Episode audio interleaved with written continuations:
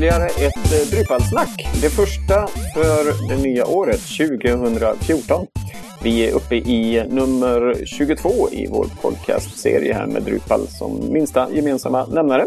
Och eh, med mig så har jag Kristoffer. Hallå, hallå! Hallå, hallå! Välkommen, välkommen! Och jag har även Fredrik med mig någonstans i etern. Hej! Ja, hejsan på dig! Är ni redo att prata lite Drupal? Alltid! Absolut. Ja, det låter bra. Alltid redo som eh, skojterna alltid sa. Speciellt efter all julmaten. Ja, precis. Vi, har, eh, vi tog ett litet eh, julledigt här. Vi får tacka Mattias Axelsson ute på Twitter som tyckte att vi borde ha haft ett, ett julavsnitt, något slags julspecial. Det bidde inte det i år, men vi tar med oss detta så kanske det blir det nästa år. Eller så spexar vi loss och gör något i juli istället. Vi får väl se vad som eh, kommer framöver här. Eh, Fredrik, har du en eh, mobiltelefon? Det har jag. Har du en gammal Nokia 3300? Inte direkt. Inte direkt. Vad har du för telefon? 5S. 5S. Då är det Samsung kanske? Inte direkt det heller. Inte direkt. Nej, iPhone. Kristoffer, eh, vad sitter du på? Har du en gammal Ericsson T30 kanske? Uh, någonstans tror jag, ja men T31 tror jag den heter.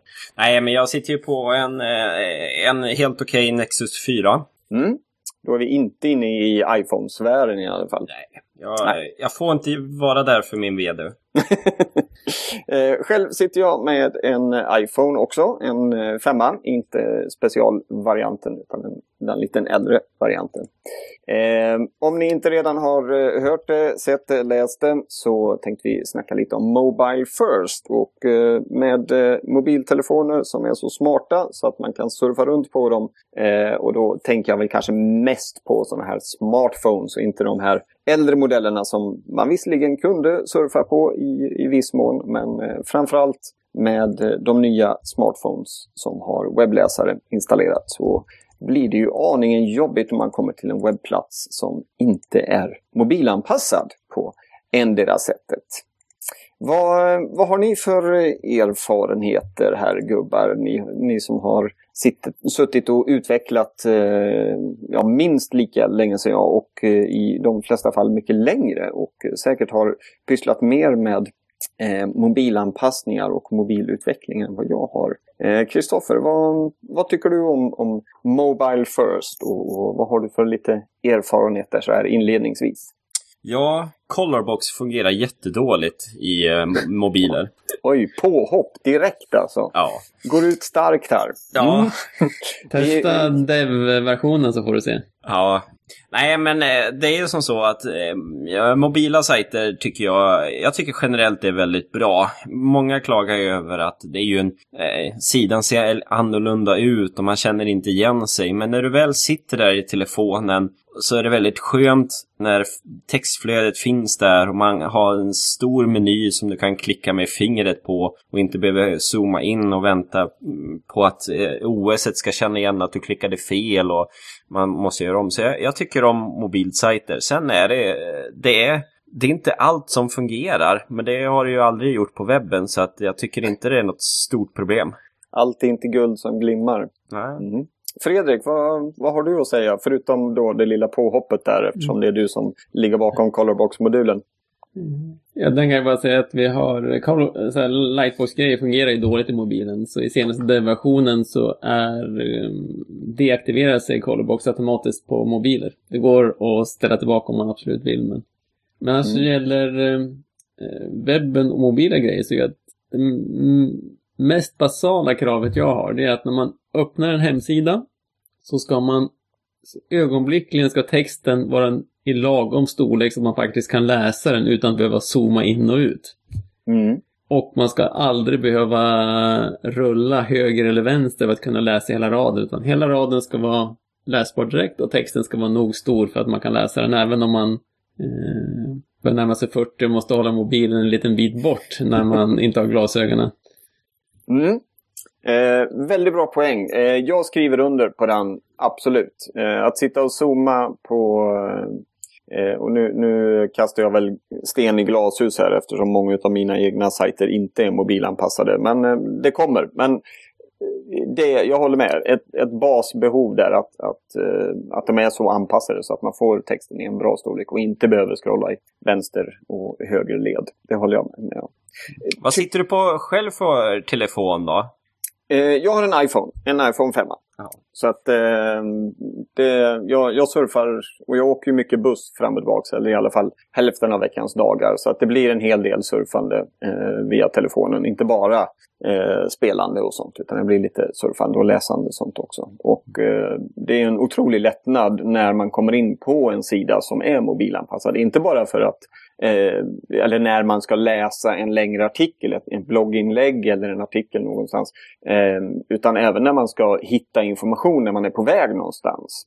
Eh, vi letade, ett, här har vi ett praktiskt exempel som utspelades igår. Vi skulle åka och handla på ett köpcenter vars namn jag inte nämner eftersom vi inte får betalt för det. Men där skulle vi i alla fall in på ett byggvaruhus vars namn jag inte heller nämner eftersom vi inte får pengar för det. Eh, men deras mobilsajt var mobilanpassad och när du sökte upp din butik eh, så visade de direkt eh, öppettiderna för, för dagen också. Så de hade tänkt ett steg längre där. Dels var det väldigt enkelt att få fram butiken och sen fick du den extra informationen att den här butiken har öppet idag mellan 10 och 2 som, som alternativet var.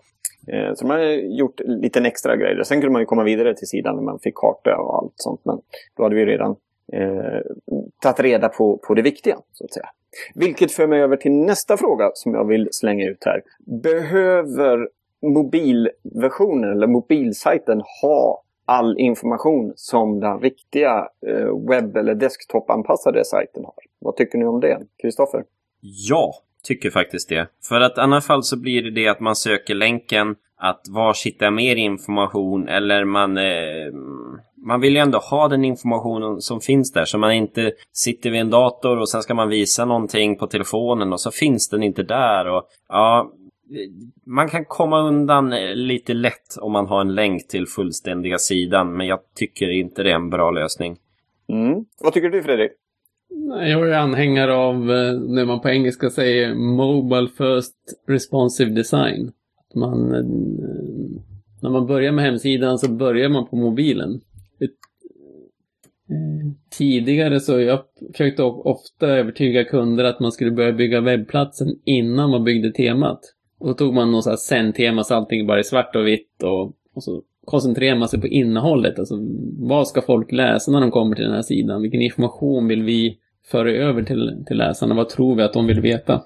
Och jag tycker nu när man, eh, om man tvingar folk att titta på mobilerna, det är ganska för att det är så många som själva, alltså vanliga människor, kunder som själv sitter på bussen och läser på mobilen. Så jag tycker det är lättare att kommunicera det här till kunderna för att de själv ser det som ett problem. Och då, då tittar man på iPad, man har, på, på iPhonen eller på sin Android, det finns en liten skärm så man måste verkligen bestämma sig. Man kan som inte att om vi tar det och vi tar det och vi tar en slideshow för att vi kan inte bestämma oss vad vi ska visa så vi gör en slideshow längst upp som visar alltihopa. Och, utan man måste verkligen destillera ner det. Vad är det vi egentligen vill visa? Vad är det vi tror att besökarna egentligen behöver i verkliga livet? Så i förlängningen kanske vi får en mer kompakt mm. och eh, mm. pang på rödbetan webb som en liten mm. sidoeffekt också. Det tror jag är bra. Då får man en... Och börjar man med det på mobilen då och sen när man då i nästa steg då går upp och ska designa för, eh, för datorn, då tycker jag det är lättare att Ja men det blir ju jättebra på mobilen. Varför ska vi lägga dit en massa skräp runt omkring för? Vi kanske eh, nöjer oss så här. Det kanske, det kanske var den här informationen som vi nu kom fram till att användarna verkligen vill ha. De kanske inte vill ha allt det andra grejsimojset runt omkring som bara stör dem. All, all, vad ska man säga, allt smink. Mm. För ofta tycker jag att det är på tok för mycket saker på webbplatser. Det kan jag hålla med dig om. Men eh, det beror ju lite på vad man är inne på för, för sajt också. Vad den har för syfte. Eh, inte för att jag eh, tar någon direkt ställning. Men eh, det finns ju otroligt vackra eh, och funktionella sajter som, eh, som brassar på med Colorbox och, och jQuery och allt sånt. Och löser det väldigt snyggt på, på desktopen. Men, eh, men inte lika snajsigt på mobilen. För där kan man ju råka ut för hemskheter Eller så har de ju tänkt steget längre och, och avaktiverat eller sett till så att sådant inte händer naturligtvis. Sen, eh, jag tycker det också är väldigt bra just det med att eh, den här eh, tänket med en mobilanpassad webb gör ju att folk tänker lite extra om sin, om sin webb. Att det sätter ändå användaren i fokus. Att ja, men vi kan ha en användare på telefonen och vi kan ha en användare på dator. Och vad vill egentligen användaren? Och att man, det blir väldigt stor fokus på vem användaren är. Och det tycker jag är väldigt bra för det, det gör ju att kunden själv får tänka igenom eh, sin sajt. Eller om man är, själv har en egen sida. Man, man tänker ju igenom, ja men hur ska den här sajten användas? Vad är det vi vill nå ut? Och det, det är ett jätteviktigt arbete som man jämt borde göra på sin sajt. Eh, men få kanske gör det i tidigare skede, men jag tycker nu känns det som att mer och mer att det, de, de diskussionerna tas upp. Och mm. eh, sen just det här med, jag tänkte bara knyta tillbaka det du sa här, att dölja information. Att, eh, ett, ett, exempel varför man inte ska dölja det, det är ju som du när du kollade upp eh, byggvaruhandelns hemsida och sen så tittar du upp, ja men har de verkligen den här produkten? Och sen så, ja men en skruvdragare, ja, ja men det var ju det här märket och sen så var det den här modellen. Men de har ju nästa också. Men vad skiljer då verkligen mellan de här två modellerna? Och då står jag ju där med telefonen. Då vill jag ju kunna öppna upp de pdf-erna som finns med produktblad för att kunna se. Sen så får jag ju skylla mig själv att det är svårt att ha två tabbar bredvid och jämföra mellan tabell och tabell. Men eh, sajten har ju gjort vad den kan. Och det, så tycker jag det ska vara. Man ska ändå kunna få ut den informationen som finns. Och eh, det har ju kommit just med tabeller är ju sånt som är jättesvårt i HTML att lösa på ett snyggt sätt. Just det med information för att om du har en tabell med, eh, med data och sen drar du ihop skärmen så det inte finns någon bredd. Vad gör man då med en tabell? Då eh, det börjar komma smarta jQuery-lösningar över att man eh, vissa kolumner döljs bort när bredden inte är tillräckligt bred. Men det finns en knapp som man kan som välja vilka fält man ska se eller eh, olika lösningar för att ändå eh, visa informationen men att det ändå ser snyggt ut i första läget. Det är lite intressant för eh, som du säger att tabeller har ju varit jag vet när vi gjorde hemsidan för eh, Drupal Camp i somras här i Göteborg. Då hade vi ju tabeller med vilka ses sessioner det var. Den var lite lurig att få styr på även om Eh, om, om eh, åh, nu har jag tappat, tappat namnet. Eh, eh hon som hjälpte till med eh, designen eh, och gjorde den mobil. Eh, hon gjorde ett otroligt bra jobb. Sen så kom jag och la mig in och, och la till en tabell. Eh, och då blev det genast lite lurigare. Men eh, jag får nog säga att jag kommer inte ihåg hur vi löste det. Vi kanske bara drar ut det som, som fri text istället. Men eh, det är lite intressant. Eh, om, eh, ni, om vi kan så ska vi lägga till lite länkar här i våra show notes till eh, dylika lösningar här. Så ja, jag tror tittar en sen. som heter det är Food en sådan som eh, ska finnas mobil. Eller ja, det finns en tutorial i alla fall. Jag har sett det men jag har inte använt den. Så att, ja, vi lägger med det i shownoten. Att det finns lite olika hjälp för det i Drupal. Men eh, som sagt, det är, ett, det är ett svårt problem. Mm. Så är det. Det är ju relativt, eh, ja, relativt ny teknik. Allt det här med Mobile First. Och, och, eller egentligen inte. Från början var ju webben väldigt mobilanpassad eh, innan man börjar sätta bredder och, och göra design och sånt. Eh, den allra första HTML-sidan var ju otroligt mobilanpassad för den flödar ju bara rakt ut från vänster till höger. Så är det. Eh, adaptiv och responsiv design då. Ska vi, eh, ska vi nämna lite om det? Eh, är ni införstådda med eh, skillnaden, herrar? Mm. Eh, ja, Eh, och det jag har förstått är ju att eh, när vi pratar responsiv eh, webb så är det egentligen adaptiv vi pratar om. För responsiv är lite mer än adaptiv, om jag kan det begreppet rätt. Eh, ni får rätta mig om jag har fel, men adaptiv betyder ju att den är anpassar sig efter bredden. Medan responsiv handlar om att den är touchdel och att den eh, den är lite mer än bara adapterar breddmässigt. Har jag förstått det rätt då eller har jag missuppfattat det också? Eh, då kan jag ge er mina fem öre. Eh, jag har, var av uppfattningen att adaptiv, då har du fasta bredder för eh, du, du kollar ju naturligtvis vad du har för device och vilken bredd som du använder och så har du lite olika eh, bredder som Eh, och breakpoints som den slår in på. Men eh, då har du satt en bredd på till exempel 320 pixlar för en bild och för din text och så vidare. och så vidare. Eh, Medan responsiv använder sig mer av procent och eh, EM och anpassar sig Eh, säg att du drar fönstret på din desktop så minskar ju allt liksom snyggt och, och fejdas ner i, i storlek när du drar det till en mindre. Medan adaptiv, då kommer du liksom till vissa breakpoints och där bryter den. Ska vi låta Fredrik, förhoppningsvis så, så sitter han med facit och bara nej, det här är det inte. Vad, vad säger du Fredrik om det hela? Jag tittar på Wikipedia, ja. Mm. Fusk. Einstein, yes! Vad, vad säger Min vad första säger reaktion skulle ha varit att en adaptiv var som du sa Adam. Och det låter lite som det för att Wikipedia pratar om att det är eh, om det är på serversidan eller klientsidan. Serversidan är mer adaptiv, klientsidan mer responsiv. Så jag tror det låter lite mer som eh, att det lutar att Adam eh, hade lite mer gängse eh, förklaringen. Jag har, eh, bara, har bara pratat om responsiv och ingenting annat. Mm. Nej, jag får nog... jag får väl eh, slå mig lite för bröstet och säga att, att jag har läst på lite nu på sistone. Ehm, eh, eftersom jag sitter och pysslar med, med ett eh, tema. Inte som jag själv har byggt utan som jag har laddat ner till en webbplats som jag sitter och pysslar lite med. Och, och den är adaptiv. Så att, och då är det ju just det här att när, när jag minskar ner fönstret så, så kommer de här breakpointsen vid 640 och 320 och 480 och så vidare. Och då verkligen hoppar den in.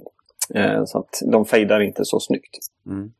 Eh, jag tänker bara på det här, det finns ju till exempel Picture-modulen. Den gör ju att eh, bilder som man laddar ner eh, blir en lägre upplöst bild när man har mindre enhet. Eh, så har jag mobils och bredden är 320 pixlar så då blir inte bilden något mer än 320 pixlar från servern. Men går jag upp på en dator då får jag en större bild.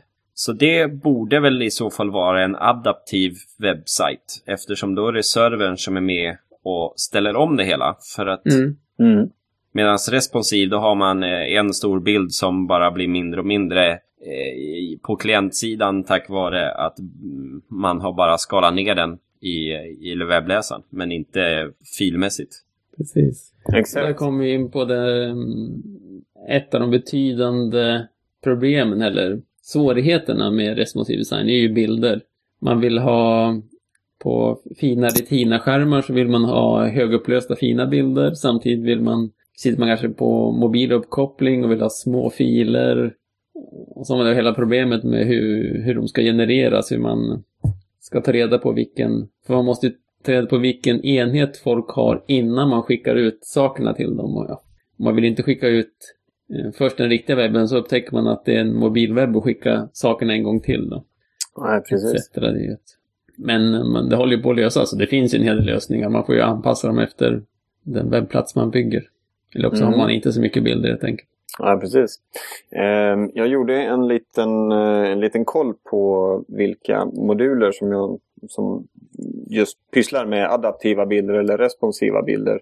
Eh, jag har inte hunnit dra igenom dem, men ehm, jag hittade några, eh, fyra stycken faktiskt. Picture-modulen hade jag inte med, så den var ny. Så den ska jag lägga till. Och jag hittade även en, en bloggpost ifrån Acquia som ehm, eh, går igenom just det här responsiva eller adaptiva bilder. Eh, har inte hunnit läsa den, men vi gör så att vi lägger med den länken i våra show notes också. Så, eh, så ni kan ta del av det. Hade inte du någon lista med sådana för något avsnitt sen, Kristoffer? Jo, jag tror det. Eh, jag ska googla lite grann. Vi kan eh, mm. dubbelposta dem igen. Mm. Det, det gör vi. slår mig lite grann med responsiv webbdesign och Mobile First, det är att det är, det är ganska nytt. Första gången jag läste någonting om det var nog kanske 2009 och jag har någon egen bloggpost där jag skriver om det här och då den första artikeln jag hittade om responsiv webbdesign det är från A List Apart. Inte så konstigt att det är just dem då. Men den är från mm. maj 2010. Det det... Mm. Första gången, jag kommer faktiskt ihåg första gången, var precis som ni, ni kommer ju också ihåg. Eh, det var faktiskt på Drupal Camp Stockholm eh, som jag hörde talas om detta första gången. Och då borde ju det varit hösten 2011. Eh, som jag verkligen, upp, eller vad ska man säga, la märke till det. Eh, och, och intresserade mig för, för ämnet. Jag börjar leka lite mer, eh, jag ser här i min egen bloggpost att jag eh, börjar leka mer 2009. Av någon orsak precis efter att jag fått min iPhone. Jag vet inte om det är relaterat på något mm. sätt. Mina första försök var ju ganska primitiva. Då var det mycket det med att få texten i lagom långa rader och i någon vettig storlek. Mm. Så dess har det blivit väldigt mycket enklare med um, det finns en hel radda med basteman nu som är responsiva från grunden. Det var ju Omega var bland de första. Och nu Zen 5 är ju det och en hel hög andra. Mm. Jo, Sen det... 3 hade ju också responsiv, men då var man tvungen att ändra om vilken layout som skulle användas. För default var inte det, men det fanns där. Med bara ändra en rad i koden. Men nu är det ju default. Det ja, den hade flexibel bredd, ja. Mm. Inte så mycket annat. Mm.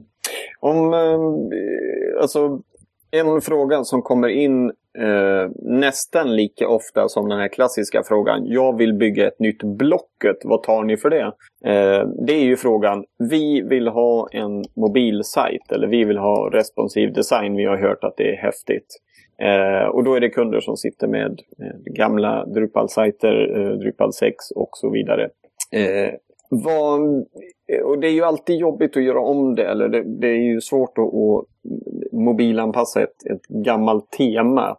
Eh, har, har ni några bra tips för hur man ska gå tillväga istället för att säga ja, vi, eh, clean slate, vi rensar, vi bygger om från början.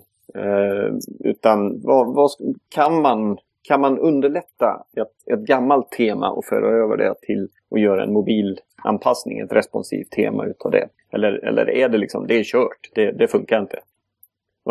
Fredrik, du som har hållit på med detta då sedan, vad sa vi, 2009?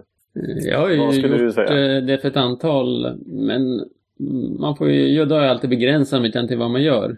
Alltså det är ju återigen då att få, få texten läsbar.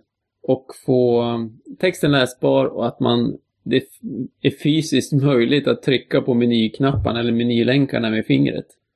Så att man ser till så att de är lite större, lite... Jag tror det är um, Apples guidelines att um, måste ha 40 pixlar för att man ska kunna... Det är det som... Ett finger är 40 pixlar så att länken måste ha den storleken. Och sen så gör man så att... Mm, så bara det texten, menylänkarna och så sidokolumnerna får ramla in, in under längst ner bara. Men det också kommer man ju en bra bit på, för ofta är det ju så att det är någon som är, de läser på Twitter eller Facebook eller någonting sånt där annat och så trycker man på en länk och så kommer man till en hemsida och så vill man läsa. Det är ju ett väldigt, väldigt vanligt flöde. Mm. Och eh, det här, även om det är ganska enkelt och tar förhållandevis lite tid, då har man ändå att när besökarna får upp sidan på sin, sin mobil så går det att läsa. Och jag tycker man har tagit ganska stort steg framåt. Mm. Sen kan man ju göra väldigt mycket mer om man stoppar dit ett nytt tema och gör det mycket tjusigare och drop-down menyer och anpassa bilder och det kan ju mm. bli ett steg två. Kristoffer, har du några tankar på detta? Ja, så här, man måste ju utgå ifrån den sida de har just nu med den designen de har just nu. Är det, är det skulle det bli ett enkelt flöde att göra mobilt? Finns det de här blocktänket eller är det en väldigt anpassad design som eh, blir väldigt svår att ändra bredd på element? Ehm, så utgå ifrån det för att det är ju inte så många rader kod det behövs i CSS för att få en sajt eh, responsiv. Bara man kan sätta att eh, huvudbredden är max eh, 900 pixlar eller något sånt där. Och sen så drar man ihop och så ser man vars det går sönder och så fixar man lite grann och så. Eh, men det då utgår man ju från en design som eh, känns enkelt att göra responsiv och där den kan hamna under varandra.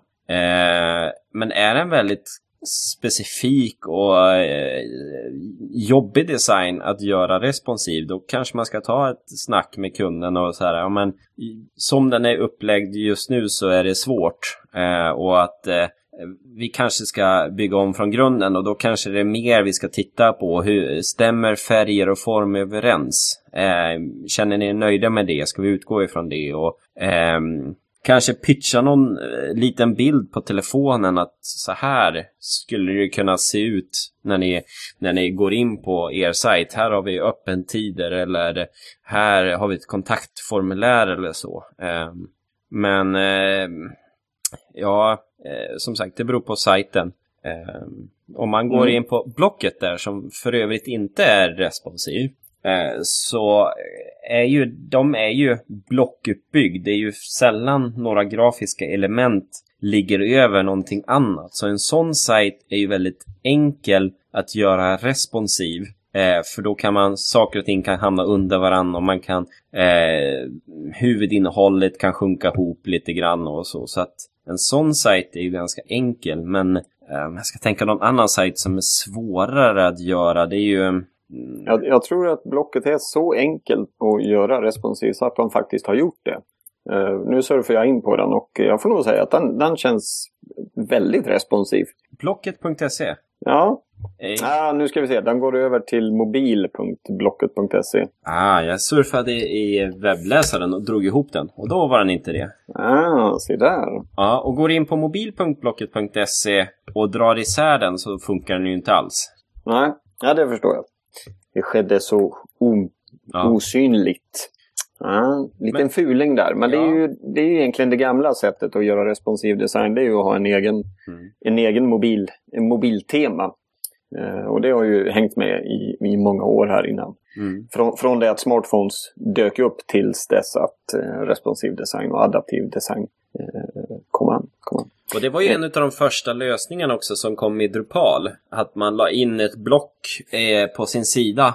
Eh, som det blocket kände av, surfa in via en modul så redirectar den till en annan eh, domän där du hade en mobilsajt.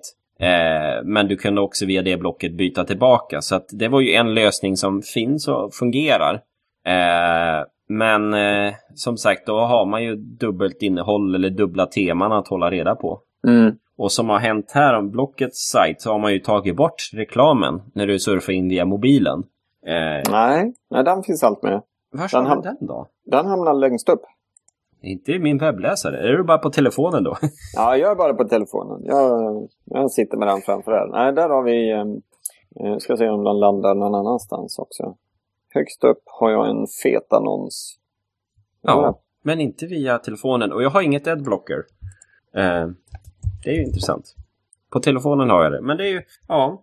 Men som du säger, att ha ett mobiltema eh, enligt den gamla skolan gör ju att eh, det blir svårare att hålla efter sin sajt om man inte har tungan i rätt mun. Eh, eftersom du måste ha koll på två teman. Och det blir ju extra, extra arbete i, eh, i slutändan.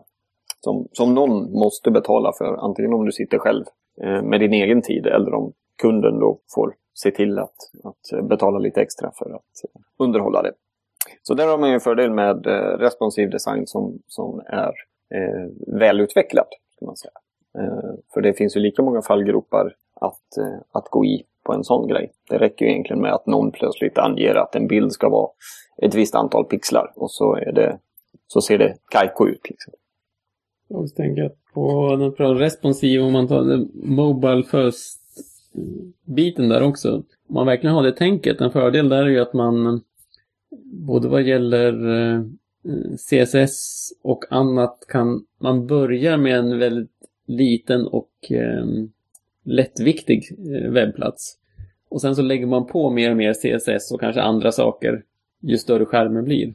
Från början var det ju vanligt att man, man hade sin vanliga webbplats och sen när man kom med en mobil så la man på extra CSS mm. som körde override på den här rätta CSSen. Så att den som fick göra det tyngsta jobbet var mobiltelefonen som hade den minsta datorkraften. Mm. Och, och, kanske hade den och, mest långsamma uppkopplingen dessutom. Ja, och kanske begränsad mm. uh, i, i datamängd också. Så det är ju absolut, det är ju en positiv sidoeffekt också, att uh, man börjar smått. Mm. Eh, responsiv design, Mobile First Tänk. Eh, vad kommer efter detta då? Om vi ser tre år in i framtiden, vad, kommer vi ha responsiv design då eller har det ersatts med något nytt? Har ni, någon, har ni några tentakler där ute som känner av vad som, eh, vad som är på gång? Jag är tämligen säker på att det kommer bara vara de facto hur, hur systemen fungerar. Och jag tror att man, det ser man ju i Drupal 8 så att man och att, skulle gissa de andra systemen också, att det byggs in mer och mer så att det är bara så det fungerar. För att um, man vet som ingen, man har ingen aning om vilken typ av enhet som besökaren har och man vill ju att alla ska kunna ta till sig informationen. Mm. Och man har inte råd att bortprioritera någon storlek för att den kunden kanske använder sajten på ett annat sätt också. Då tappar man kunden helt och hållet. Jag tänker bara på apputvecklare som ehm, får jobba med telefoner och surfplattor i en appmiljö. De måste ju också hela tiden anpassa dem efter skärmens storlek och vad kan man visa och inte visa. Så att jag tror det fenomenet kommer ju finnas kvar. Mm. Och mobilanvändandet eh, spås ju bara öka. Så att eh, om ni inte redan har hakat på det här tåget så, så gör detta.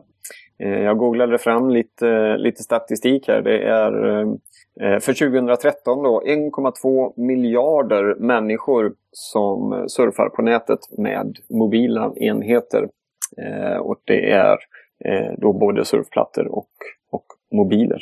Men där kan jag också just det med surfplatta. Vi köpte en i förra året. Nej, ja förra året men i början på förra året. Ungefär för ett år sedan.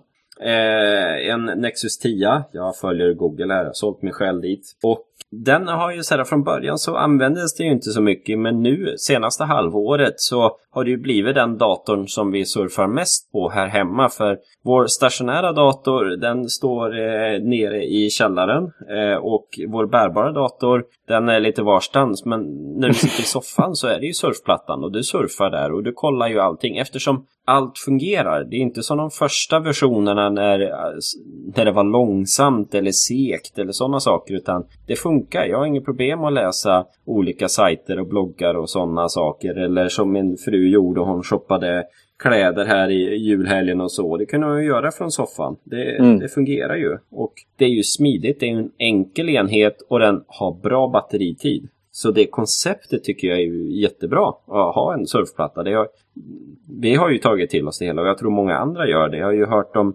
familjer där man aldrig haft en dator men man har köpt en surfplatta. Och då har man den för att skicka mail och den biten. Precis, precis. Och surfplattor och mobiler kan ju även ta platsen som fjärrkontroller i hemmet också. Eh, en av julklapparna som dök upp här hos, hos, eh, hos det Evertssonska hemmet som tomten kom med var ju en Apple TV. Jag har ju då sålt min själ till Apple. Så att eh, plötsligt så är ju min mobiltelefon och surfplattan eh, som också tillhör Apple, det är ju bara fjärrkontroller för att få upp roliga YouTube-videos på tvn och skicka, skicka signaler till höger och vänster. Eh, och eh, eh, något som, som vi pratar om lite på jobbet nu det är sådana här eh, glödlampor. Wifi-styrda glödlampor där du har en fjärrkontroll på din mobiltelefon. Och så kan du dimra och i vissa fall så kan du även byta, eh, byta färg på de här LED-lamporna. Mm. Eh, Philips Hue tror jag den heter. Ja, och där har jag pratat med en släkting som håller på att bygga nytt hus. Där de till varje eluttag har eh, som en unik koppling till elcentralen och till varje strömbrytare på väggen så är det bara en datakabel. Så när du trycker på knappen på väggen så går det till elcentralen som styr den elgruppen ut i rätt rum. Och det gör att den elcentralen kan du koppla ihop med dator och sen kan du styra program var du vill. Och det finns telefon, interface och sådana saker. Nu börjar vi verkligen snacka Mobile first. Ja. Och då kan du verkligen styra hela huset via telefonen och vilket eluttag ska vara igång och schemalägga och allt sånt. Och jag tror den har kontroll på energiförbrukning också per elgrupp eller elkontakt och så. Mm. Det, vi börjar komma bort lite från, från webb och eh, Mobile First. Men eh, vi kan nog lugnt säga att eh, surfplattor och mobiler kommer att få eh, i alla fall en, eller kommer att behålla sin, sin plats i hemmet och säkert öka också. Så att ha en responsiv design, att tänka Mobile First när man eh, gör nya webbplatser, nya webbsidor.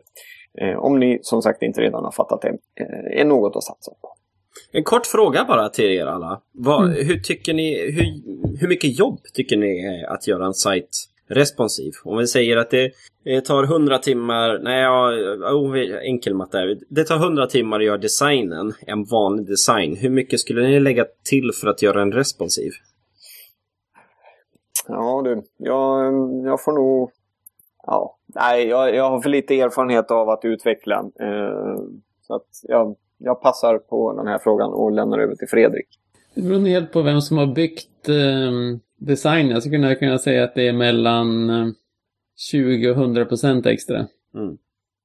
Men ja. idag, de som, designer som jag jobbar med, de tänker ju på det här sättet liksom från början. Annars jobbar jag inte med dem helst. Och då är det ju näst, alltså det är, mm, om man, om man har det här tänket hela vägen, då är det inget extra jobb alls tycker jag.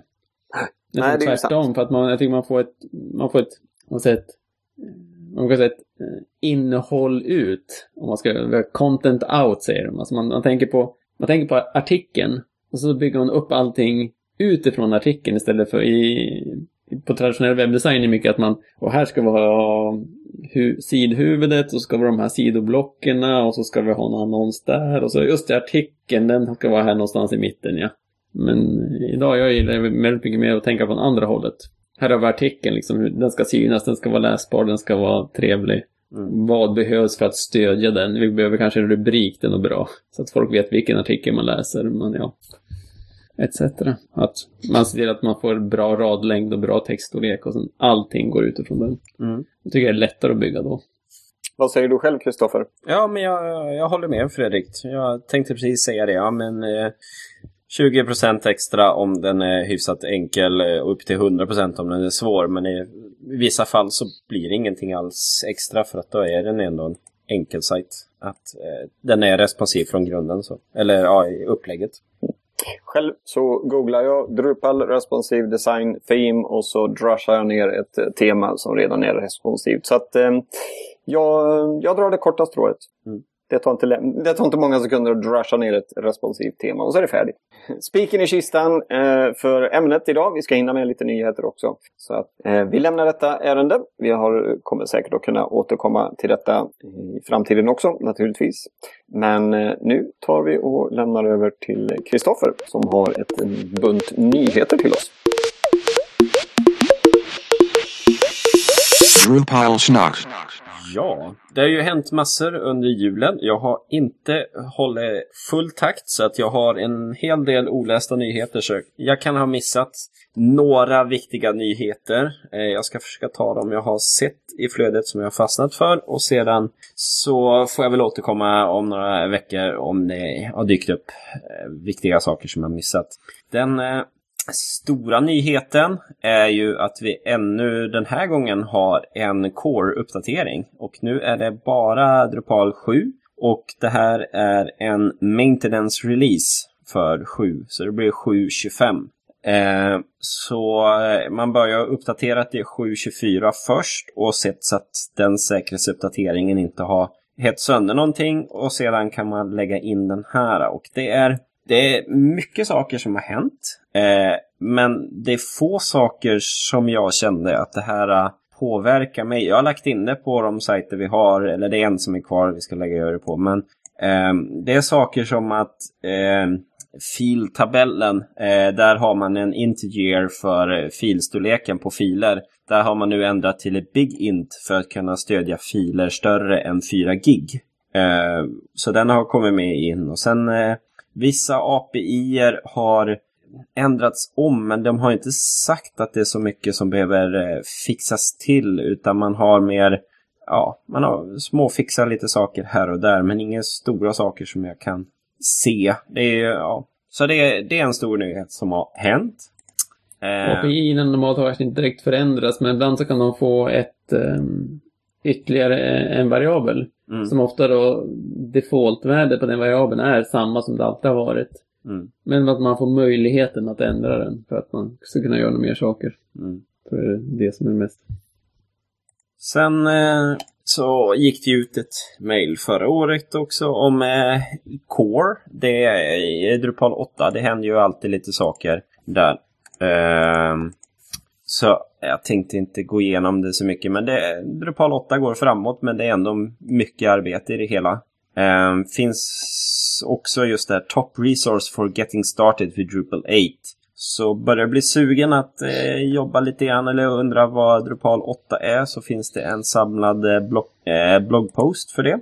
Om lite symfoni och lite twig och lite sånt och länkar vart man kan läsa mer. Ja, just det. En till nyhet som har kommit här nu, men det är ju först den eh, första mars som eh, man kan behöva se upp. Och det är för de som kör Drupal 6 på eh, POP 4. Där kommer man eh, skippa supporten från och med mars, första mars 2014. Eh, från och med det så då är det bara 5.2.4 som man eh, ska ha. Så ni som sitter på POP4 bör uppdatera det snarast innan supporten försvinner. Det är ju inga kända buggar just nu men eh, man vet ju aldrig. Dagen efter så kanske det kommer någonting och då står man där så att man bör ha det lite grann i förväg. Är det någon av er som sitter på POP4? Nej. Det var ett tag sedan. Ja. Eller jo, eller ja, både ja och nej skulle jag säga. Jag har faktiskt en kund som ligger på POP4. Men tack och lov så är det inte Drupal som körs där utan det är eh, Joomla. Att, eh... Jag vet inte om det är så mycket bättre. Förlåt, nu var jag... Ja. Mm. så är det. Jag kör POP 5.4 genomgående nu för tiden. Ja. Mm. Ja, vi ska titta på det hela också. Eh, det kommer ju en ny Ubuntu LTS också till våren så det ska bli intressant att se vad som kommer med den. Sen eh, så eh, Drupal eh, Association eh, söker ju lite utvecklare. Man eh, satsar ju mer på drupal.org här nu så att man har lite jobberbjudande eh, ute. Så att jag lägger med en länk men det har kommit upp allt ifrån eh, Drupal-utvecklare till CTO och lite sådana andra saker. Så vill man jobba internationellt, man är duktig på Drupal och kan tänka sig eventuellt resa lite grann så finns det sådana intressanta jobb att ta. Och det är ju betalda arbeten då som man har.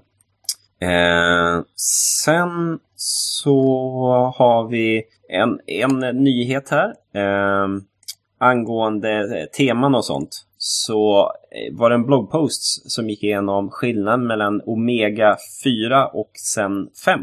Och det har ju hänt ganska mycket i Omega 4 så att den har blivit ganska lik sen i uppbyggnad. Det är mycket mer kodande i Omega 4. Eh, men eh, tar upp lite grann skillnaden med eh, vad som är och eh, lite fördelar med Omega och fördelar med Zen. Så det, det kan man läsa mer om om man är intresserad utav det.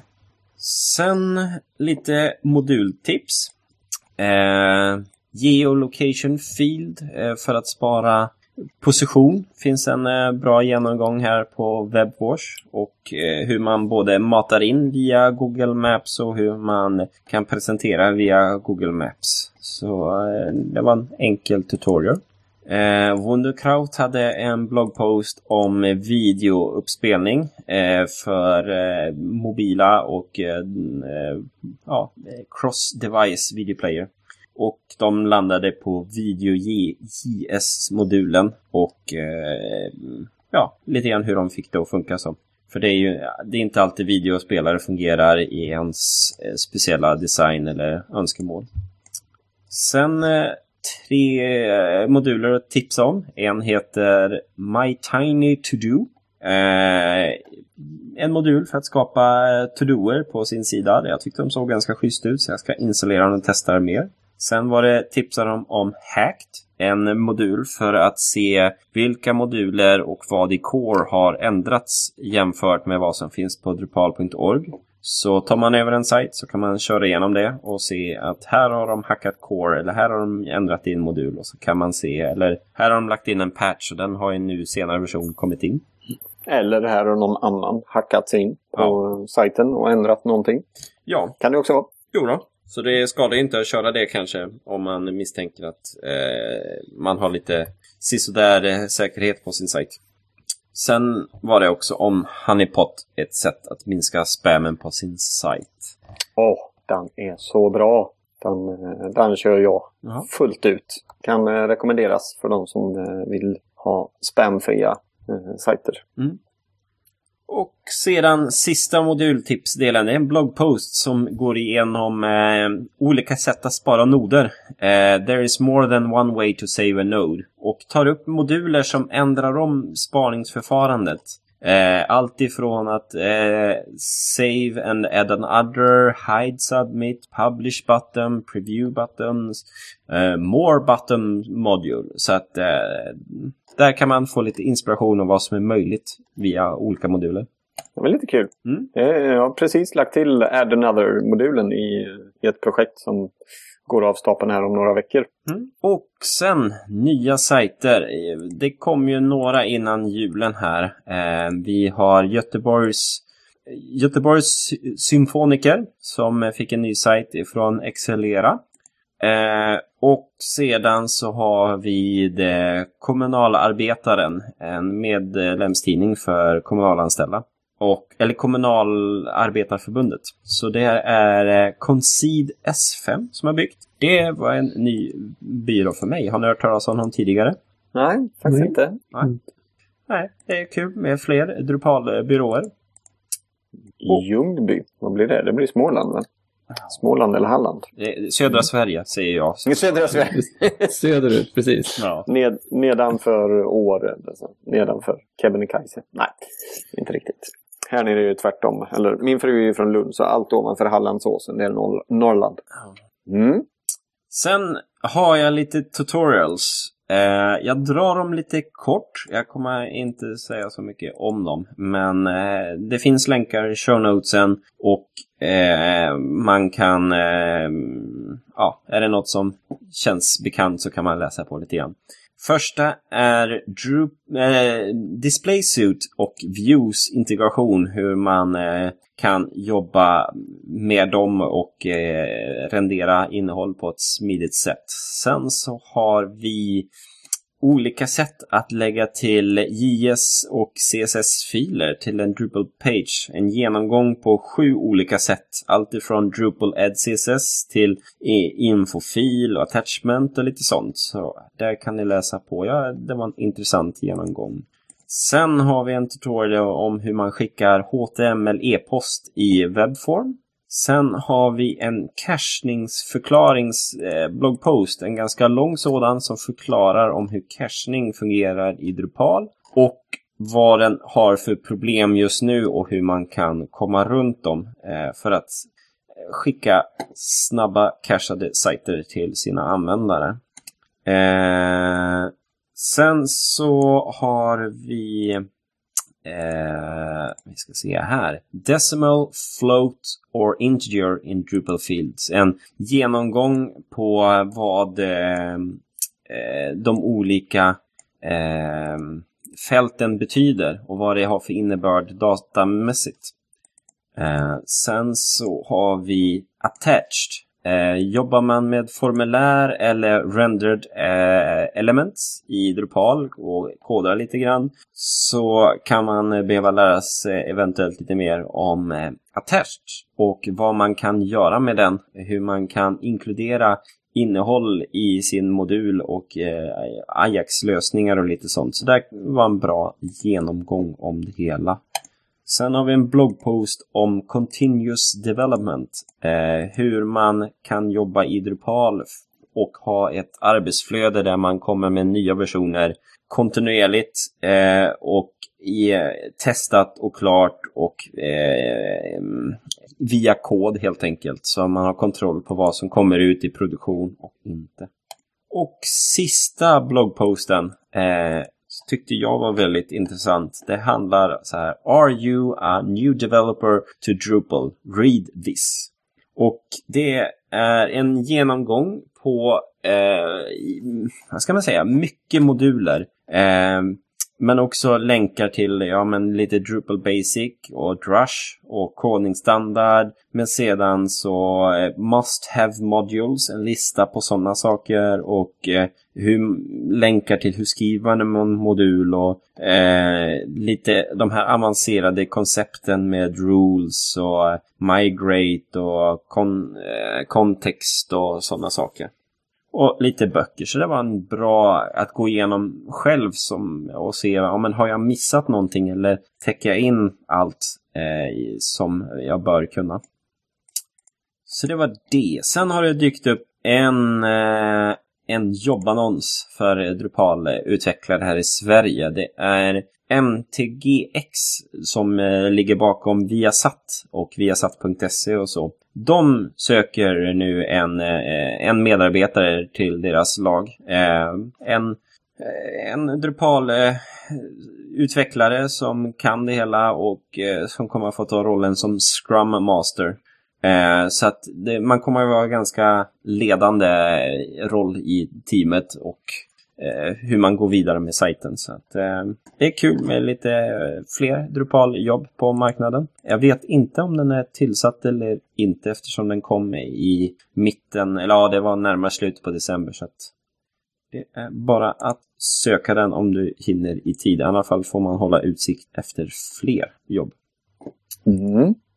Eh, det finns ju en hel del. Jag såg ett gäng som eh, var stationerade i London, eller där arbetsplatsen var London. Eh, och det känns som att eh, det skrivs efter Drupalkunskaper. Både inom Sverige och eh, utomlands i närheten av Sverige. Så att det, det finns en, en ljus framtid för dig som pysslar med Drupal. Det, det, är det som jag säger till alla som funderar på att börja titta på det. Att det, det finns definitivt jobb i framtiden. England, Belgien, USA tycker jag att jag ser en hel del jobb i. Även går man bara på Platsbanken, Arbetsförmedlingen och söker på Drupal så poppar upp en hel del jobb där folk är intresserade av att ha Drupal-kompetens. Mm. Kanske inte uteslutande Drupal, men att Drupal är klart intressant. Ja, precis. precis. Mm. Tack så mycket Kristoffer för dessa nyheter, modultips och eh, som du avslutade med en, eh, en jobbannons och även en hel radda tutorials. Eh, jag skummade igenom den som Decent Online hade gjort där angående eh, för dig som är ny som eh, webbutvecklare eller Drupal-utvecklare. Och den var väldigt intressant det lilla jag hann läsa. Det var lite grejer som de har tänkt på som jag inte har stött på innan. Så att, för er som har pysslat med Drupal länge och väl så är det aldrig fel att få lite kunskap av vad andra tycker är grundläggande när det kommer till Drupal. Det är inte så att alla kör WYSIWYG till exempel, eller vad säger du Fredrik? Precis. Vi börjar närma oss slutet på detta avsnitt av podcasten Drupalsnack. Eh, nummer 22 till ända. Nästa gång, nummer 23, eh, så ska vi prata panels. Eh, detta underbara sätt att presentera data på i Drupal som inte alla använder men som många i alla fall har sniffat på. Eh, så dyk upp, dyk in, surfa in på drypasnapp.se eller ladda ner din podd när du har lyssnat färdigt på den här så kan du gå vidare till nästa. Eller så får du helt enkelt sansa dig tills det är dags. Ja, framförallt Jakob Rue får ju vara med och lyssna då. Han hade ju kommenterat och vi har inte riktigt följt upp hans kommentar så där får vi be lite grann om ursäkt. Men eh, nästa avsnitt, Jakob, då ska du få lyssna om panels. Precis, tack Kristoffer. Det här var en, en önskan från i somras om jag minns rätt. Vi skulle prata panels. Så att, eh, vi har legat och ruvat på den här ett, ett bra tag. Men nu, nu kommer den. Tills dess får vi önska er en eh, trevlig vecka, en trevlig arbetsdag, en trevlig helg när ni nu lyssnar på detta. Kristoffer, Fredrik, tack så mycket för ikväll. Tack själv. Tackar. Och ha det så bra så hörs vi antingen om några sekunder när eftersnacket tar vid eller om ett annat tag när det är dags för nästa podcast. Hej då!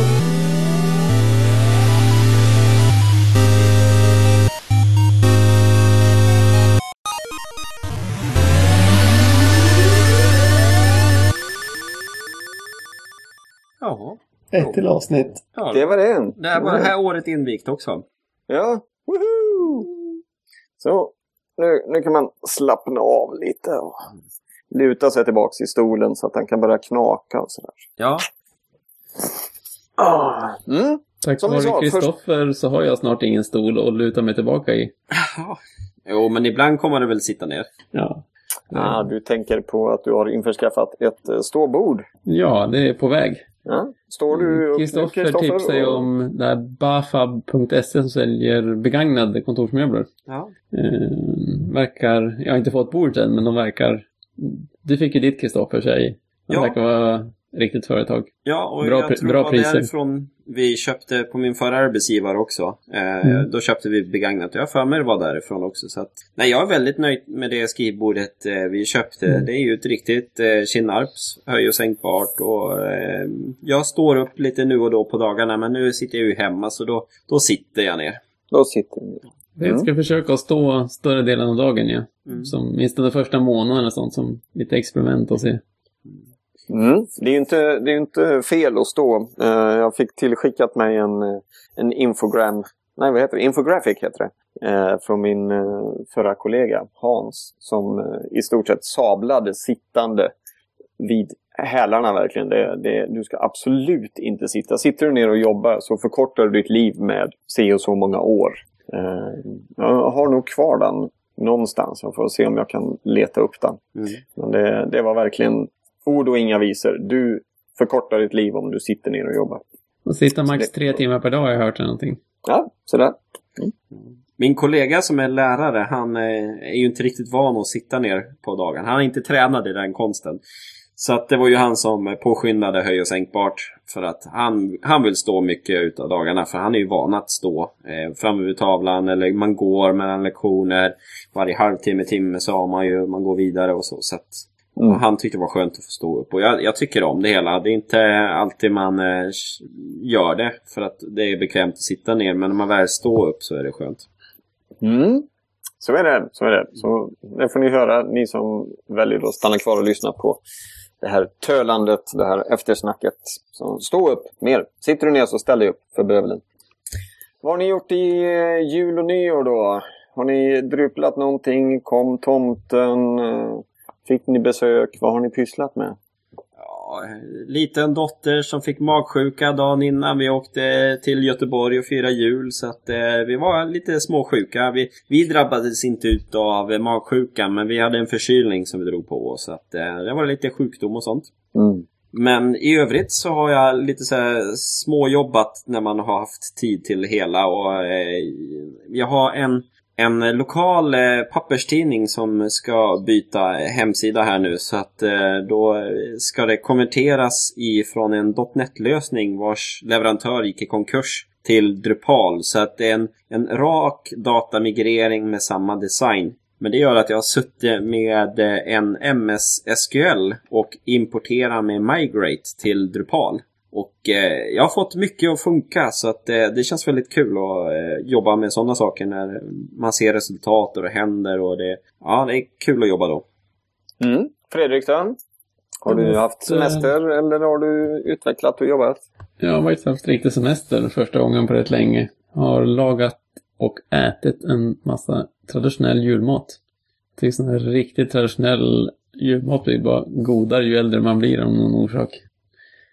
Eh, Så jag har börjat bygga lite på en commerce-sajt till en kompis. Eh, Som eh, han kör idag en Drupal 6 UB-kart-lösning. Lite mackgrejer. Mm. Och eh, tänkte det var dags att han skulle få en lite mer modern lösning. Så jag har precis bara börjat men eh, Commerce eh, eh, har man blivit inspirerad av tack vare Kristoffer. Du har jobbat en del med det. Ja, Och vi har haft ett avsnitt kring det. Och det är... eh, Jag kör faktiskt på Kickstarter. eh, börja därifrån. Mm. Jo. Det är riktigt trevligt. Jo, det är, de har ju tänkt till mycket saker och det går att göra väldigt mycket. Sen så, det tar ju väldigt mycket tid att läsa in och förstå deras tänk fullt ut. Men eh, jag, Mm. jag trivs med commerce. Jag känner ingen begränsning i det.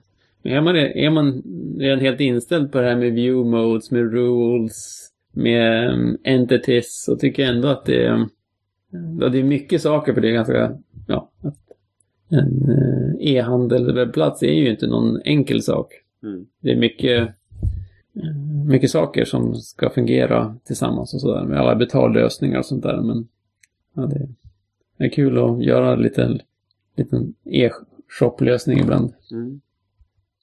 Du då Adam?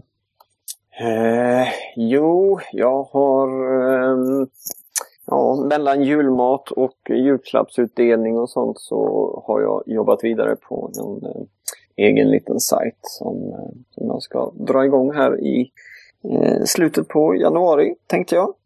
En, eh, väl, en relativt enkel blogglösning kan det tyckas men, eh, men eh, det ligger lite ja, lite specialgrejer bakom som gör att det ska vara enklare att lägga till information. Och, och tittat mer på taggar och, och hur man kan ah, få till en, en bra blogglösning från, från scratch. Och funkar det så, så kan jag nog använda den här på, på fler grejer. Eh, den kommer i stort sett att ah, jag har väl tittat lite på Tumblr åt, åt det hållet. Eh, att man bara post efter post har en bild och så en kort text och så vidare. Det är egentligen en blogg i, grunden men Tumblr har verkligen blivit en, en de facto standard när det kommer till sådana grejer. Eller ja, ja, kanske mest animerade giffar. Men eh, det, jag håller på att skanna in eh, gammal reklam. Eh, jag har ett, en hyggligt stor samling av, av gamla serietidningar från 80-talet. Och eh, insåg att jag tycker det är, det är visserligen väldigt kul att läsa serierna men det är nästan ännu roligare att, få se de här reklambilderna. Tänker bara På- på Hubba Bubba-reklamen för... Ja, precis. Alltså, och, och för serierna i sig är ju liksom Kal Kalanka är Kalanka och Fantomen är Fantomen. Men, men eh, Hubba Bubba, de här två tecknade figurerna som, som eh, blåser sina bubblor och, och vinner över de onda grabbarna. Det, Eh, det slår an en nostalgisträng hos mig. Och jag tror att det, det kan nog vara fler än jag som, som kan tänka sig tycka om det. Så att eh, jag har testat lite, lite nya grejer. Bland annat då den här Add Another-modulen som jag inte har pysslat med innan. Att jag bara kan sitta och mata in eh, vad ska man säga, bloggpost efter bloggpost. Eh, och sen ja, på ett väldigt smidigt sätt se till så att det här portioneras ut en, en till två om dagen. Eh, är min tanke. Mm. Att, eh, mm. Du var inte inspirerad att testa någonting som eh, en ren blogglösning som, eh, som Ghost är det som alla pratar om nu när det gäller bloggar. Mm. Ehm, Det ser himla snyggt ut. Och de kör markdown, vilket jag gillar. Såklart. Eh, Allting är bra eh, eh, bara för att göra det obvious. Men Ghost har väl ingenting med Drupal att göra? Nej, nej, men Nej. intressant teknisk lösning. Mm. Jo, det, vi har pratat om det på jobbet och eh, jag har hört talas om det. Jag har dock inte testat det. Men, men absolut. Nej, jag, jag valde faktiskt Drupal för detta projektet. Jag hade kunnat använda Wordpress som säkert hade varit bättre på sitt sätt. Eh, men eh, jag ville testa framförallt scheduler-modulen Mm. och, och knacka lite egen kod som, eh, som ser till att den, den kollar så fort jag skapar en ny nod av eh, ja, vad jag nu har kallat det här reklaminlägg eller blogginlägg eller något sådant. Eh, så kollar den vad är det för, för nodtyp och så tar den, eh, kollar den eh, tabellen i databasen för scheduler och så tar den det sista datumet, lägger på en eh, dag eller två dagar. Eh, lite beroende på vilken dag det är. Så det är lite, lite egenknackad logik där som man hookar sig in. Eh, och på det sättet så kan jag då sitta eh, jag kan ta en, en kväll i månaden och så kan jag bara sitta och scanna in 30 25-30 bilder och så knappa in dem, lägga till dem, tagga dem och sen så har jag innehåll för en månad framöver. Mm. Och eh, sen så trycks de ut. Så när, när de eh, publiceras så trycks de ut till Twitter och de trycks ut till Facebook också. Så att, eh, det är lite av ett experiment också att se. Eh, jag tänkte att jag ska eh, jämföra sen till sommaren och se hur mycket eh, vad ska man säga, socialt buzz kan man få kring detta. Och så får vi se. Jag har försökt logga ungefär hur mycket tid jag har lagt på det i utveckling. Så ska jag ta det i, i förhållande till, till eh, antal gillningar och omnämningar, retweets och fan och hans moster och allt. Så, ja, Ja, då får väl. Lite ett experiment. ja, lite automatisk postning till Twitter och Facebook också då med eh, hintar att nu är ett nytt inlägg klart och så. Mm, precis. Eh, och RSS-flöde Mm. finns med också naturligtvis. Och där har vi ju, där har jag faktiskt kvar den eh, länken som vi pratade om för några veckor sedan. Det här med att få med annonser i RSS-flöde också. Så Mm. det ska jag titta på. För det är ju tyvärr så att det är ju lite, lite pengar involverat. Också. Eller pengar, eller betoning på lite. Kan man få några kronor tillbaks för mitt arbete med detta så är det ju bara trevligt. Mm.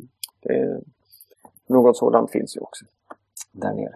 Så jag har, jag har suttit en, en del med det. Men eh, vi, vi avslutade faktiskt julledigheten med eh, 48 timmars eh, disconnected weekend. Vi åkte ner till min frus föräldrars sommarstuga eh, i Skåne och så eh, tog vi inte med vare sig datorer eller surfplattor. Telefonerna fick följa med för vi, vi ville vara nåbara. Men vi har, inte, vi har inte spelat, vi har inte surfat, vi har inte gjort någonting på 48 timmar. Vi satt bara och läste, tände en brasa och, och, eh, det var, och tog promenader. Det var förbaskat trevligt. Det var en bra avslutning på, på julledigheten. Slappna av, bara sitta och läsa. Luddite Christmas. Vad, vad sa du? Luddite Christmas. Ludditer är sådana som frånsäger sig all typ av teknik och sånt. Jaha, okej. Det visste jag inte. Hur stavar du det? Ja, kan det vara L-U-D-D AI, någonting sånt där? Luddites, jag vet inte. Jag uttalar det säkert konstigt. Där har vi någonting på Google. Lud, ja, luditer. Ha, Historisk koppling. se där. Ja. Ja, jag, jag är nog inte en ludit, men, eh, men det var rätt skönt att, att koppla bort och bara sitta, sitta och läsa en, en, eh, en bok eller två. Uh, och eh, det, nu kan vi köra lite boktips också. Jag läste en bok av Guillermo del Toro, alltså mannen bakom Hellboy, Pacific Rim och uh, Pans labyrint. Han skrev en bok för, måste vara fyra eller fem år sedan, som heter Släktet. Som var ruskigt bra ifall man tycker om vampyr slash medicinhistorier. Riktigt, riktigt bra. Uh, Det är en trilogi så jag, jag ska beställa nummer två och nummer tre här för de var förbaskat bra. Jag plöjde rakt igenom den. Kan, kan rekommenderas varmt ifall man vill eh, stänga av datorn och, och sätta sig med en bok i knät istället. Jag har ju varit dålig senaste tre, fyra, fem åren. Jag har varit dålig på att läsa böcker. Jag har normalt riktig bokslukare. Så nu har jag riktigt medvetet försökt att återigen ha en boktrave på två, tre böcker som jag håller på och läser. Och eh, när man... Eh, Böcker är trevligt. Det är väldigt trevligt och jag har ju ett förflutet i bokbranschen också. Så från att ha gått från kanske 30, 30 35, 40 böcker som jag läste per år till, som du säger då, i, i stort sett noll och ingenting. Så, så känns det otroligt skönt att ta upp en bok och verkligen försvinna in i den. Men eh, det, det är mycket, alltså man, när man jobbar med webben, det är mycket att hålla ordning på. Man får annat att läsa istället för böcker. Man läser blogginlägg, man läser teknikböcker och sen är det ju också så att en annan har ju haft två barn och det har ju ni också. Mm. Så att man, man har lite annat att göra. Det, det är ju så. Mina föräldrar som är pensionärer sedan tio år tillbaka, de sitter och läser. Jag tror de läser fyra, fem böcker i veckan. De, det, det, det kommer andra tider när man har tid att läsa. Och Det är det som är en trevlig tillvaro. Att, att läsa tre, fyra böcker i veckan. Mm. Mm. Då kan De- man ta sig de- den tiden. Ja, de har ju dock... Eh, eh, dels så är de, de är ju, oh, gud vad är de, 75, 73, 74, 75, något sådant och, och närmare 80. Så att minnet är ju sisådär. Så de kommer ju inte ihåg vilka böcker de har läst när de kommer till biblioteket. Så att det är ju mer än en gång som de har läst en halv bok och så bara Fan, jag känner igen det här. och, så, och så en stund senare så när de har kommit vidare så Ja, just det. Det är ju här där det faktiskt är butlern som har begått mordet. Och så lägger de den åt sidan. Så bara, Fan, gick den tiden. Så, att de, så vi har faktiskt diskuterat lite här att det hade ju varit en bra grej av biblioteket att när man kommer och ska låna sina böcker så plingar han till och så Den här boken lånade du 2013 12 03. Ska du verkligen låna den igen? Eller något sådant. Vill du höra ett riktigt nördigt projekt då?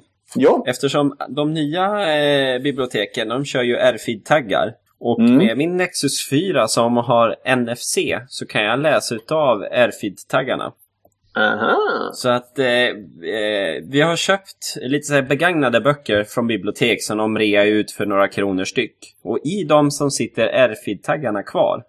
Så att eh, där är ett nördigt projekt att eventuellt sätta upp sådana i huset. Typ en på nattduksbordet och någon vid dörren när man går ut. Så att man bara sätter telefonen där så har man sen programvara som känner utav att ah, den här RFID-taggen, då ska jag gå in i eh, nattläge eller nu går jag från huset, då ska jag eh, göra vissa saker. Men i ditt fall så kan det ju vara att man bara har program som kan skanna utav och säga att den här har jag läst eller den här har jag inte läst. Mm. Det, vi snackade lite om det, att man borde ju göra en app mm. där du i stort sett bara läser av ISBN-numret eller streckkoden på boken. Vad man nu kan få. Och så ha det som en, en läsdagbok. Mm. Det tror jag finns en radda eh, appar som fixar. Det kanske finns. Ja. I Macen finns det definitivt så man kan hålla upp uh, Delicious Library och lite andra. Så man framför kameran på, på macken och så bara håller man upp streckkoden. Och så säger pip pip och så nästa bok, nästa bok, nästa bok. Så hämtar den information från internet och, och eh, framsidan på boken och så har man ett register över sina CD-skivor eller DVD-skivor eller whatever. Ja, se där vet du. Ja, oh, share the love, catalog och Det finns everything. säkert till, uh, till mobilen också för de har ju jättebra kameror. Jajamän vet du. Här finns det något Delicious Library, eller Delicious Monster app. Mm. Fast den går till samma. Ja, det här får jag ju tipsa föräldrarna om alltså. Får de skanna alla böckerna så kan den varna med. Ja, precis. Så ge betyg, ja, men... en stjärna och femstjärnig eller så. Ja. ja, det kunde man ju också göra. Oj, gudars. De hade en, en colorbox-lösning men bilden, bilden landade sådär utanför. Ja. Så kan det vara. Kanske får starta en bokklubb på Trubbalarsnack. Ja, fast jag läser ju inte några böcker. Jag läser bara tusen bloggar känns det som.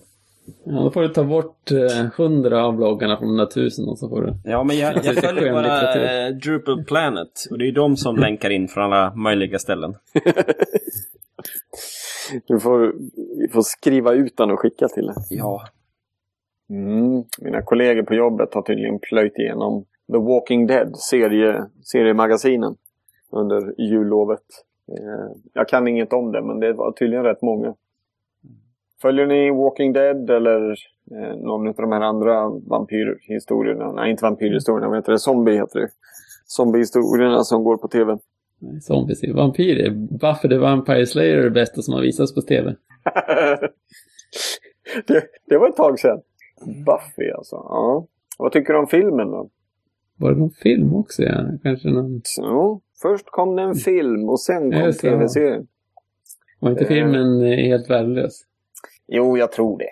Jag tror den kom eh, 93, något sånt där. 93, 94. Jag bodde i, eh, i Kristianstad då. Jag kommer ihåg att vi hyrde den då. Nej, 92 var det. Se vilka det var som var, som var med. Rutger Hauer var med. Det är du. Mm. Luke Perry spelar den manliga huvudrollen. Luke Perry från Beverly Hills. Ja, den gick väl inte till historien direkt. Det var ju snarare tv-serien som, mm. som jag hittade i sin helhet på YouTube. Helt otroligt. Buffy och Firefly. Det är väl tv så bra som det kan bli. Jag har inte sett Firefly faktiskt. Jag började såg den, jag är ett avsnitt ifrån, men sen så... Eh, jag såg den med en kompis. Eh, sen växte, växte Alma upp och jag startade ett företag så att eh, jag har inte hunnit se klart den serien med eh, grannen här. Och vi, vi pratar fortfarande Buffy och The Vampire Slayer då antar jag? Firefly tror jag han menar. Ja, jo. Nej, Firefly. Eh, Buffy har jag bara sett lite grann. Ja, jag har sett en handfull eh, avsnitt. Eh, avsnitt där de pratar om Sverige eller snackar svenska i. Eh, för min webbplats. Så kan det vara. Så kan det vara. 2014, vad förväntar ni er av året då? Drupal 8. Ja, Drupalotta. Du tror den släpps? Ja, Ja, borde det här året så. ja det tror jag. Eh, Spännande att se vad det kommer att bli för förändringar och så. Det är ju mycket spännande som har hänt i kärnan så. Det händer ju fortfarande saker. Mm. Eh, Jag tycker det är ett intressant... Eh, Shakes har hållit på och jobbat med eh, migrationsbitarna och tydligen så är de eh, eh, på mycket god väg. Att man ska ju ha inte ett uppgraderingsarbetsflöde utan ett migrationsarbetsflöde när man går över från... Eh, ja, det blir från Drupal 7 till Drupal 8 och sen framöver. Mm. Så att migrationsmodulen kommer bli det alla använder. Det ska bli intressant. Ja, jag börjar få eh, ganska bra kläm på migrationsklasserna och modulen här nu. Det, är ju, Mm. det går ju att göra mycket och läsa in, men det är ju det är ju inte bara peka klicka utan man måste ju verkligen sitta ner och koda och så, men Mm. man är inte hindrad någonstans. När man som förstår sammanhanget så är det rätt så... Ja, det är logiskt hur det faktiskt fungerar. Mm. Just det, men när man kan... eh, Det är rätt häftigt när man kan sitta och köra... Eh, köra migreringar och så kör man revert och så ja, testar man en ny migrering. Eller att man, man kör en migrering medan den gamla webbplatsen fortfarande är live. Och sen har det kommit tio nya inlägg och så tar man över dem. Och sen kommer det tre till nya och så tar man över dem. Mm. Det faktiskt känns solitt och verkligen fungerar när man väl har fått till alla små detaljer så att all information hamnar in i rätt fält och sådär. Det finns ju en del moduler som gör att man eh, börjar få lite GUI på det. Det finns en Dru- Drupal to Drupal Migrate eller någonting Ja, sånt heter Den det. hade ett schysst GUI med en Visage. Så den, eh, Mm. den har jag använt. Den fungerade fint. Sen så blev det lite grann i koden då. För eftersom datatyperna hade ändrats om ganska mycket. Så att, Mm. Du Adam, vad, hade du någonting för 2014? Nej, det är ju Drupal 8 också. Ehm, sen har jag väl lite, lite projekt här som, eh, eh, som jag vill dra vidare här. Jag ska inte slå på stora trumman än. Det gäller ju att de verkligen blir av innan man börjar snacka något om det. Men eh, en av projekten är ju just den här reklamsajten Mm. som går, går live här eh, om några veckor. Men eh, ja, en, en hel del druplande eh, nu under våren i, i fråga om om utvecklande Eh, på, egen, på egen hand så att säga. Och eh, sen till hösten så drar vi igång Drupal Camp Göteborg igen. Så att eh, då kommer mycket av fritiden att landa på det. Eh, I viss mån även nu, nu under våren. Men eh, framförallt efter sommaren här med att dra igång sponsorbiten och ja, se till att det, det blir ett camp. Eh, så att, en hel del Drupal och inte bara Drupal 8 då, utan även runt omkring. Och vi köpte biljett till Drupal Camp Stockholm här i mars är det väl? Mm. 15 om jag minns rätt. Ja. 195 riksdaler. mm. Nej, bra. De har lagt det lite, lite billigare den här gången. Mm. Ja, det är inte Ja. mycket att bråka om tycker jag. Nej, absolut inte. För när man kommer utifrån så kostar biljetten att ta sig ner dit betydligt mer. Ja. Mm. Då ska man bo Ehm. någonstans. Precis. De har ju eh, kommit ut här med eh, sina keynote speakers också. Robert Douglas och Mm. Chris Shattuck. Shattuck. Eh, nej, det hade varit skoj att, att vara där. Jag hoppas att de spelar in. Men, eh, well, jag ska ju iväg och åka skidor. Så jag ska, jag ska väl inte klaga. Men eh, det var väldigt trevligt när jag var uppe i Stockholm för två år sedan. Eller två och ett halvt år sedan. Jag hade gärna åkt dit. Men vi, vi lyckas inte få till det där. Men det är så det är. Men eh, Douglas och eh, Shattuck i alla fall. Får vi se här. De har inte eh, släppt några fler sessioner än så länge. Men det är ju, det är ju 66 dagar kvar. Det finns ju Jag tid funderar kvar. på om jag ska mm, slänga in något förslag Klart ska. själv. Eh, du hade ju en förra året. Det gick ju bra. Ja, Git. Jag funderar den här gången kanske göra någon live-grej och visa köra, sätta upp någon Debian-server och så visa vad händer egentligen när man eh, aktiverar APC.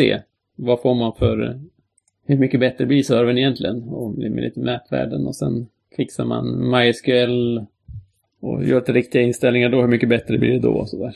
så man kan se lite grann vad, vad som ger riktig effekt och hur man, och hur man ser vad som ger effekt hur man kan ta reda på det kanske. Ja, nej för det är ganska tråkigt när man surfar in på en Drupal-sida där själva HTML tar 2-3 sekunder att generera. Och de har inte slagit på någon cachning eller någonting sånt alls. Då, då blir man lite ledsen att ja, men det finns ju, det är bara en knapptryckning bort med cachning och, Mm. och eh, hopslagning av CSS och allt sånt. Det hörde jag någon som eh, propagerade för tyckte att, eh, och det håller jag nog med, att sånt där borde vara aktiverat. Eh, Så när man, Som default. när vem som, när, precis, när vem som helst bara installerar Drupal så allt sånt där är på, punkt. Mm. Drupal 8 är ju till exempel att, eh, som för out of the box, så skickas inga JavaScript med alls. Mm. Eftersom inga behövs egentligen. Nej. Det är ju ett, eh, och de har gjort en hel del sådana grejer som är riktigt intressanta. Mm. Nog för att den är ju ändå inte snabb än. Men det är ju, det, man har ju inte gått in i optimeringsfasen än. Mm. För mycket av snabbheten, det här med att man, eh, alltså hemsidorna verkligen som smäller upp på skärmen. Det handlar ju alltså om, uh, det- naturligtvis om, om bra cachning, men också väldigt mycket om frontend, att man inte ska skicka med massa som inte behövs. Mm. Det är väldigt trevligt att använda webbplatser där det verkligen är sådär. Det är ett eh, problem att um, det är en väldigt, väldigt stor del av alla webbesök som går till de här eh, 10 eller 100 stora webbplatserna. Och det är mycket för att de är väldigt mycket snabbare och trevligare att använda än alla små webbplatser. För de är ofta sega och svåranvända och funkar inte på mobiltelefonen. Och det tycker jag är tråkigt. Mm. När möjligheterna finns att de på ett ganska enkelt sätt skulle kunna vara nästan lika bra. Ja, det är lite... Det värsta, det värsta är att ska man ha det snabbt då, då ska man ha en bra server och, eller bra webbhotell. Och då kostar det. Mm. Och det är inte alla som, eh, som är beredda att punga ut med, med åtskilliga tusenlappar per år. Jag, jag ligger ju själv på, på en, ett vanligt delad, delad hosting. Mm. Där, eh, där det inte, ja, det, det går ju snabbt. Det ligger ju inom Sverige och, och mina webbplatser är ju i första hand riktade mot den svenska, svenska delen av internet. Men eh, det är klart att det hade varit trevligt att, att ha, ha obegränsad band, bandbredd och, och snabbast server och SSD och en jäkla massa minne och cachningar och allt sånt som är. Men, eh, men jag kan inte riktigt hosta upp de, de pengarna med, med gott samvete. Har man en hyfsad webbhost, du kör väl Oderland, Mm. så tror jag att man kan eh, genom lite rätt inställningar och bygga webbplatsen lite, kan man komma en bra bit på väg. Ja, jo absolut. Alltså man får ju ta eh, alla, eh, inte genvägar ska jag inte säga, men man, eh, man får ju ta alla möjligheter man kan för att just eh, ja, se till att det blir snabbt. Casha och, Mm. och optimera. Eh, Släng på en, en CDN. Det finns ju många, det finns några som till och med är gratis. Cl- Cloudflare, så heter de. Och Cloud, ja, det finns lite olika. Mm. Och så vi kör ju Amazon som vi kör här på Drupalsnack. Jag tror min, jag har ett antal webbplatser. Ja, Men det är små mm, personliga grejer bara. Mm. Men eh, min räkning från eh, Amazon är 3 dollar i månaden eller något sånt där.